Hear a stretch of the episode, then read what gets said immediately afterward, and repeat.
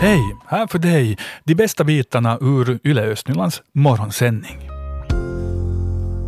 Ja, igår kväll så ordnades en konsert med bröllopsmusik i Borgå domkyrka och tanken var att brudpar eh, kunde komma och lyssna för att kanske få lite hjälp med att bestämma eh, vilken musik som sen ska spelas eh, när det är vigsel på gång. Vår reporter Mira Bäck hon var på plats i domkyrkan.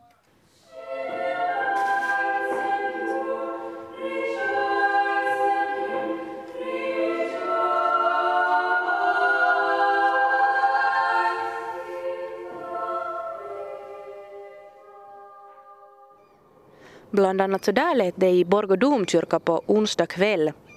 Vi fick höra både bröllopsmarscher, vigselsalmer och vigselsånger. Men nu är konserten slut och jag står ute på gården tillsammans med Hannu Sääskilahti och Vera Manninen. De ska gifta sig i Östersundom kyrka i augusti. Ni har redan hittat den rätta när det kommer till partner men har ni också hittat den rätta musiken till ert bröllop redan? No, vi har några tankar men att men att inte har vi bestämt än. Hurdan typs musik vill ni ha? Ska det vara mer åt det klassiska hållet eller något nyare? Ganska klassiskt och, och det där mäktigt.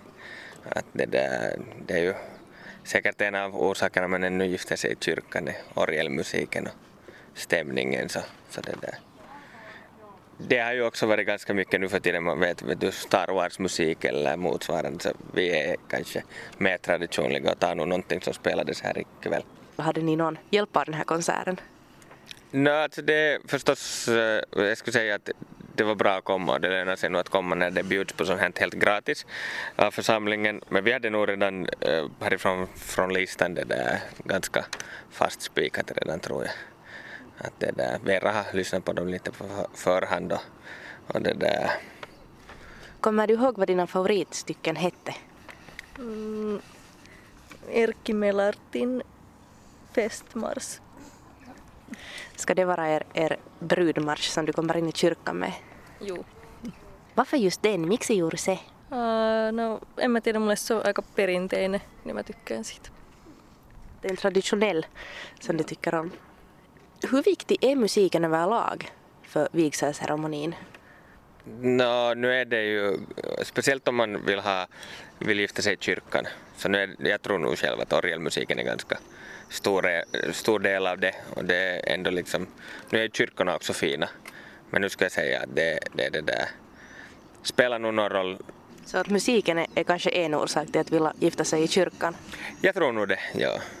Förutom att nu är ju kyrkorna mäktiga, men, men orgelmusiken och den där helheten, så det tror jag nog att det är en, en avgörande roll i dagens läge.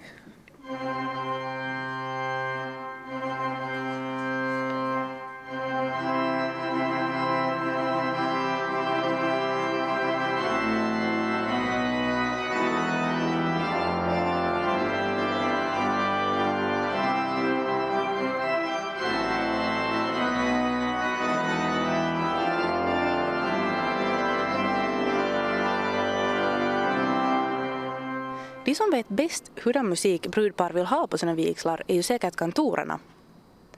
Så här säger kantor Reidar Tolander från Borgå svenska domkyrkoförsamling. Eh, no, det varierar ganska mycket.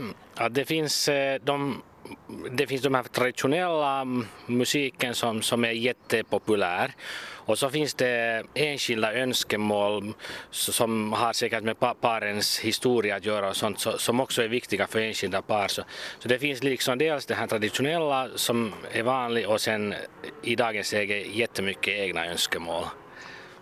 Finns det någon viss typs musik som ni inte går med på att spela i kyrkan eller kan man önska ungefär vad som helst, till exempel som bröllopsmarsch? Man kan önska vad som helst och, och sen kan man se dels så måste det ju vara praktiskt genomförbart att, man, att, att det låter bra. Och sen det här, eh, vi går med på, på, på det mesta. Jag kan in, alltså om det är något som strider mot, liksom, mot kyrkans lära så, så då måste man ju säga nej, men det har aldrig hänt. Ja, det är mest det här praktiska, det här praktiska att man måste få det, få det att fungera musikaliskt, så som är frågan. Så det är ganska fria händer så länge man inte vill ha in en hel filharmoniorkester i kyrkan. Nu kan man få det men då måste man betala.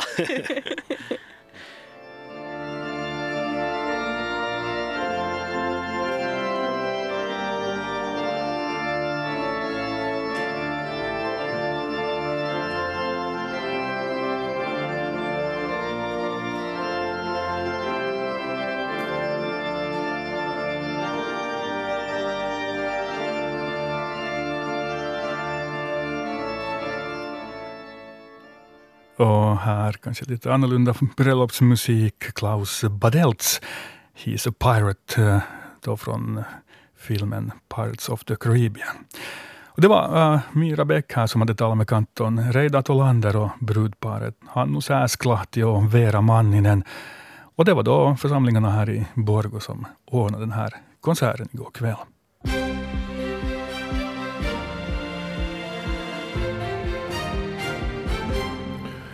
Klockan är halv åtta. Nu de östnyländska nyheterna med Stefan Härus. God morgon.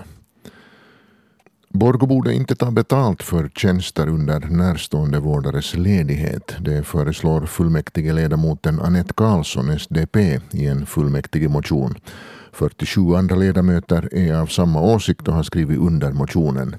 Enligt lagen om klientavgifter inom social och hälsovården kan kommunen uppbära en avgift för tjänster under närstående vårdares ledighet. I Borgå är avgiften drygt 11 euro för närstående vårdarens lediga dygn.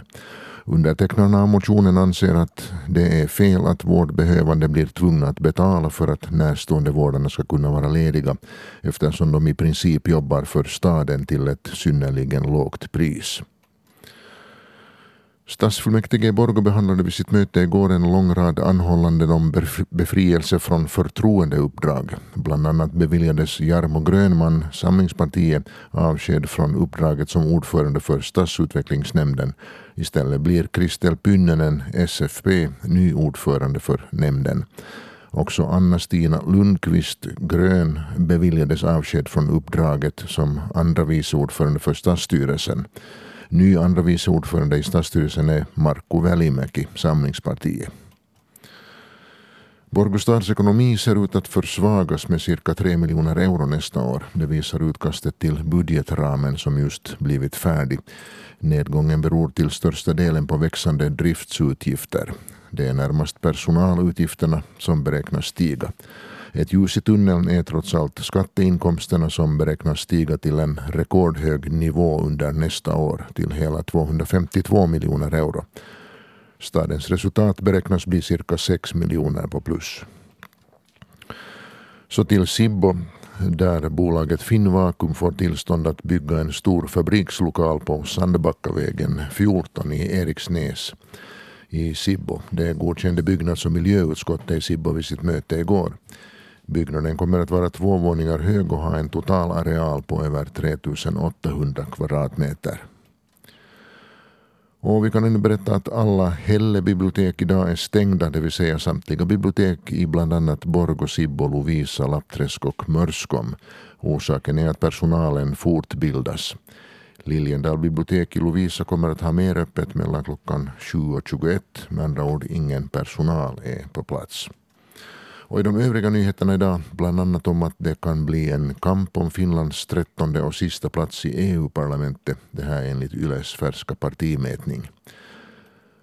Och vädret eh, det är mulet till halkart och det är uppehåll. Den nordliga till ostliga vinden är svag eller måttlig och dagens högsta temperatur mellan 13 och 16 grader.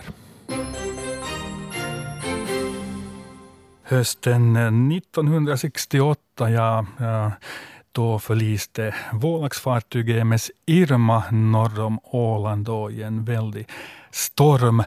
Och det här skedde då för lite för 50 år sedan. Med ombord fanns bland annat Helene Grönqvist Lönnros far. Och Helene hon är nu studiogäst här. Ett eh, dykarteam har nämligen nu lokaliserat vraket då på 43 meters djup. Välkommen med här i vår morgonsändning Helene. Tack ska du ha. För dig, vad betyder nu det här då att, eh, att dykarna har gjort det här vrakfyndet? För det första är ju känslorna väldigt blandade på det sättet att det är många olika slags känslor som kommer upp till ytan. Och, och det där man funderar på, på allt möjligt. Men att, att, att ny lättnad kanske är en av de där större. Att det har gått 50 år och folk har funderat på det mer eller mindre konstant, eller ska vi säga. I alla fall hemskt mycket. så det där. Nu är det ju en stor händelse och många har väntat på den här dagen otroligt länge. Så att det känns ju fint. Mm. Uh, ja, du säger uh, att många människor uh, har funderat kring det här. Det var elva personer som då omkom i samband med, med den här stormen. det drabbar Vålax hårt? Det drabbar Vålax och, och Borgobygden jättehårt och, och, och, i synnerhet då min egen familj. Och, och ska vi prata om mina far, farföräldrar som miste fyra av sina söner. Och, och tre svärdöttrar och ett barnbarn. Så att det, där, det är helt ofattbart att, att man orkar leva vidare efter det. Men att det där, om man tänker så här allmänt så, så Vålax, Borgåbygden, men att det fanns ju också besättningsmän som kom från Hangö eller, eller från andra delar. Så att, att det är ju många ringar på vattnet som har, som har växt efter den här olyckan. Så att det där, många, många drabbade indirekt också. Mm. Ja, vilka var dina tankar då när du visste att nu är man ute och, och letar och har så att säga, en teori och en, ett dataprogram som har analyserat stormen och, och strömmar och, och, och, så och kunna så att säga pricka in ett område där norra Åland?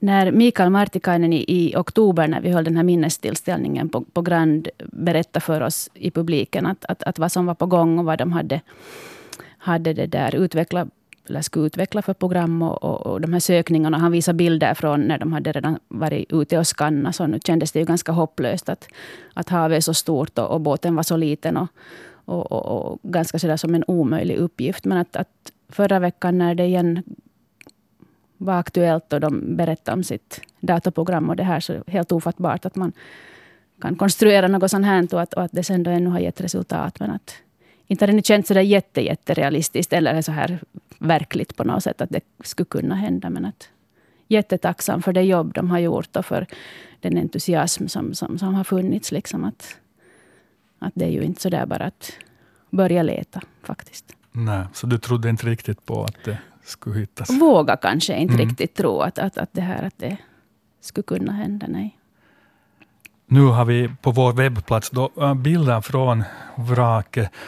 Och äh, ja, man blir nog stum när man ser på dem. Jag tittar här just nu på, på de många bilder från djupet. Då där till exempel ser man en, en suddig bild där det står Irma och Borgo, fartygets namn. Uh, vad känner du när du ser de här bilderna? Det är också kanske lite overkligt så här. Och, och samtidigt tycker jag redan här, de här bilderna förmedlar något slags lugn. Liksom att, att det känns som att där ligger Irma i, på havets botten och har legat där i 50 år. Och på något sätt ser det ju ganska rofyllt ut. Att det har ju varit en gravplats. Men att, att nu är det ju ofattbart det också. Att, att, att, att det kan ses så, man kan se så tydligt redan. Och allt finns kvar så där. Så att, nu väcker det hemskt mycket sorg. Men, men kanske också en, just den här lättnaden. Att, att man vet nu var hon finns. Mm. Uh, ni anhöriga, släktingar, ni har förstås nu diskuterat det här fyndet. Och, och, och så här, vad, vad, har, vad har samtalen handlat om? Vi har kanske inte diskuterat ännu så hemskt mycket eftersom som det är bara några dygn sedan vi fick veta. Men att, att vi har bokat in oss nu till fredag kväll så då ska vi samlas så många som möjligt och, och, och det där diskutera och prata och, och samlas bara för att vara tillsammans. Jag tror det är viktigt. Mm. Ja, ja, hur går man vidare, eller hur går ni vidare från, från, från det här nu, den här händelsen? Uh, ärligt talat så vet jag ju inte direkt att vad som, vad som dykarteamet eller den här dokumentärfilmsteamet har, har på gång. Men att det vet jag i alla fall att en, en scen till filmen kommer att spelas in där, där vi kanske medverkar allihopa, eller den som är intresserad medverkar av, av de anhöriga, att det blir kransnedläggning på, på havet. Som det nu är planerat. Det kan ju ändra under, under sommarens gång, men att det där, som det nu är så, så, så blir det en sån sekvens i den här filmen. Mm. En sån stund för er. Ja, det, det känns jättebra att medverka på det sättet. Att det där, jag, jag, åtminstone ännu har, har vi inte haft några planer på att, att åka ut eller att, att, att på annat sätt liksom besöka platsen. Men att det här det skulle ju vara en möjlighet då att, att vara med om det också. Mm. Så lättnad var egentligen nu här den känslan som överst? Jag tror lättnad för, för de flesta, men nu tror jag samtidigt sorgen kommer upp till ytan igen liksom ganska, ganska starkt. Att, att jag har funderat på det att eh, om det här hade kommit för tre år sedan, innan alla bokprojekt och, och, och podcasts och, och, och sånt här, så, så hade ju kanske varit en, chocken varit jättestor. För att nu har man ändå bearbetat det under det senaste året ganska, ganska mycket och pratat om det, så att det där, man har varit van. Men, men trots det så, så har det varit jätteledsamt och sorgligt på något sätt att, att tänka. Och de här bilderna kanske just väcker den här, de här frågorna. Och att vad var det egentligen som hände? Och, och hur var den sista, de sista timmarna? Och allt det här. Och det här är ju såna frågor som, som de som var vuxna då 1968 säkert tampades med jättelänge. Att den här ångesten var säkert väldigt stark hos många. Så att det tror jag väl har varit jobbigt nu för dem igen. Mm, det har dykt upp på nytt. Jag tror det, ja. ja. ja. Helene Grönqvist Lönnros, tack för att du medverkar här i vår morgonsändning. Tack, tack.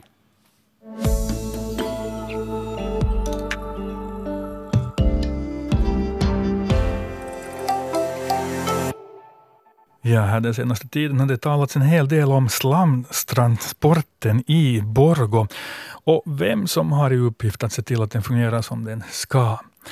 Och på tisdag togs ett beslut gällande ärendet och vi har skickat ut vår reporter Fredrika Lindholm för att ta reda på hur det här beslutet påverkar fastighetsägarna.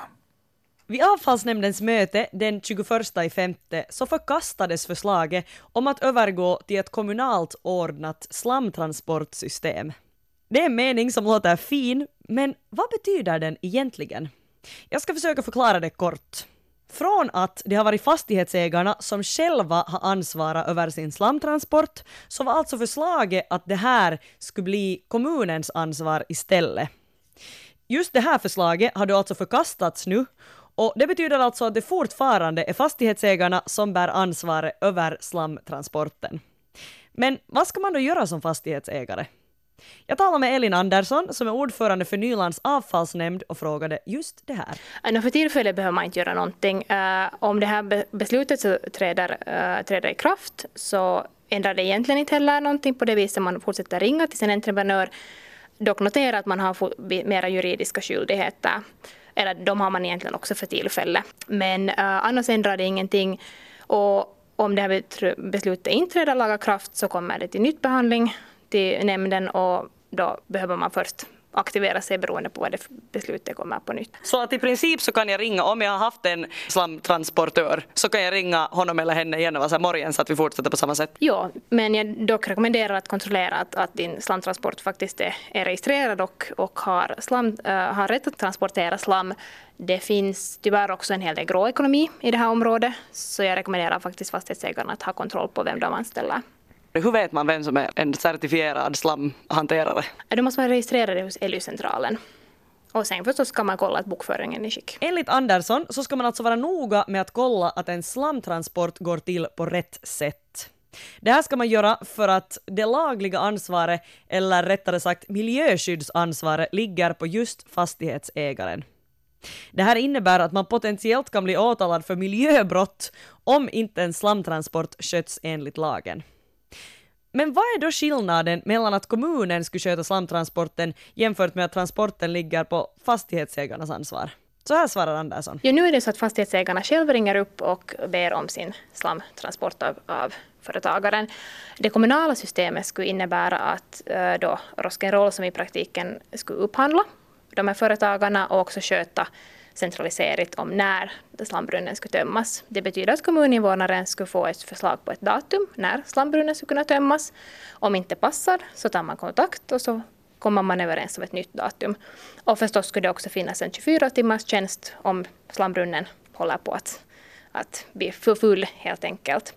Och förstås skulle man också beakta de lokala förhållandena, det vill säga att tömningarna skulle skötas på den tiden på året när det är mest lämpligt. Eh, jag förstår självklart att många invånare nu tycker att det är bekvämt att man ringer den samma person man alltid har ringt, det är kanske på det att en, en jordbrukargranne. Men att ska vi säga att ur en helhetsperspektiv för alla kommuninvånare och för miljön så skulle troligtvis det kommunala systemet vara bättre. Det skulle vara mer jämlikt för alla här olika tankar och åsikter om slamtransporten. Och vi hörde alltså Elin Andersson som är ordförande för Nylands avfallsnämnd och reporter det var Fredrika Lindholm.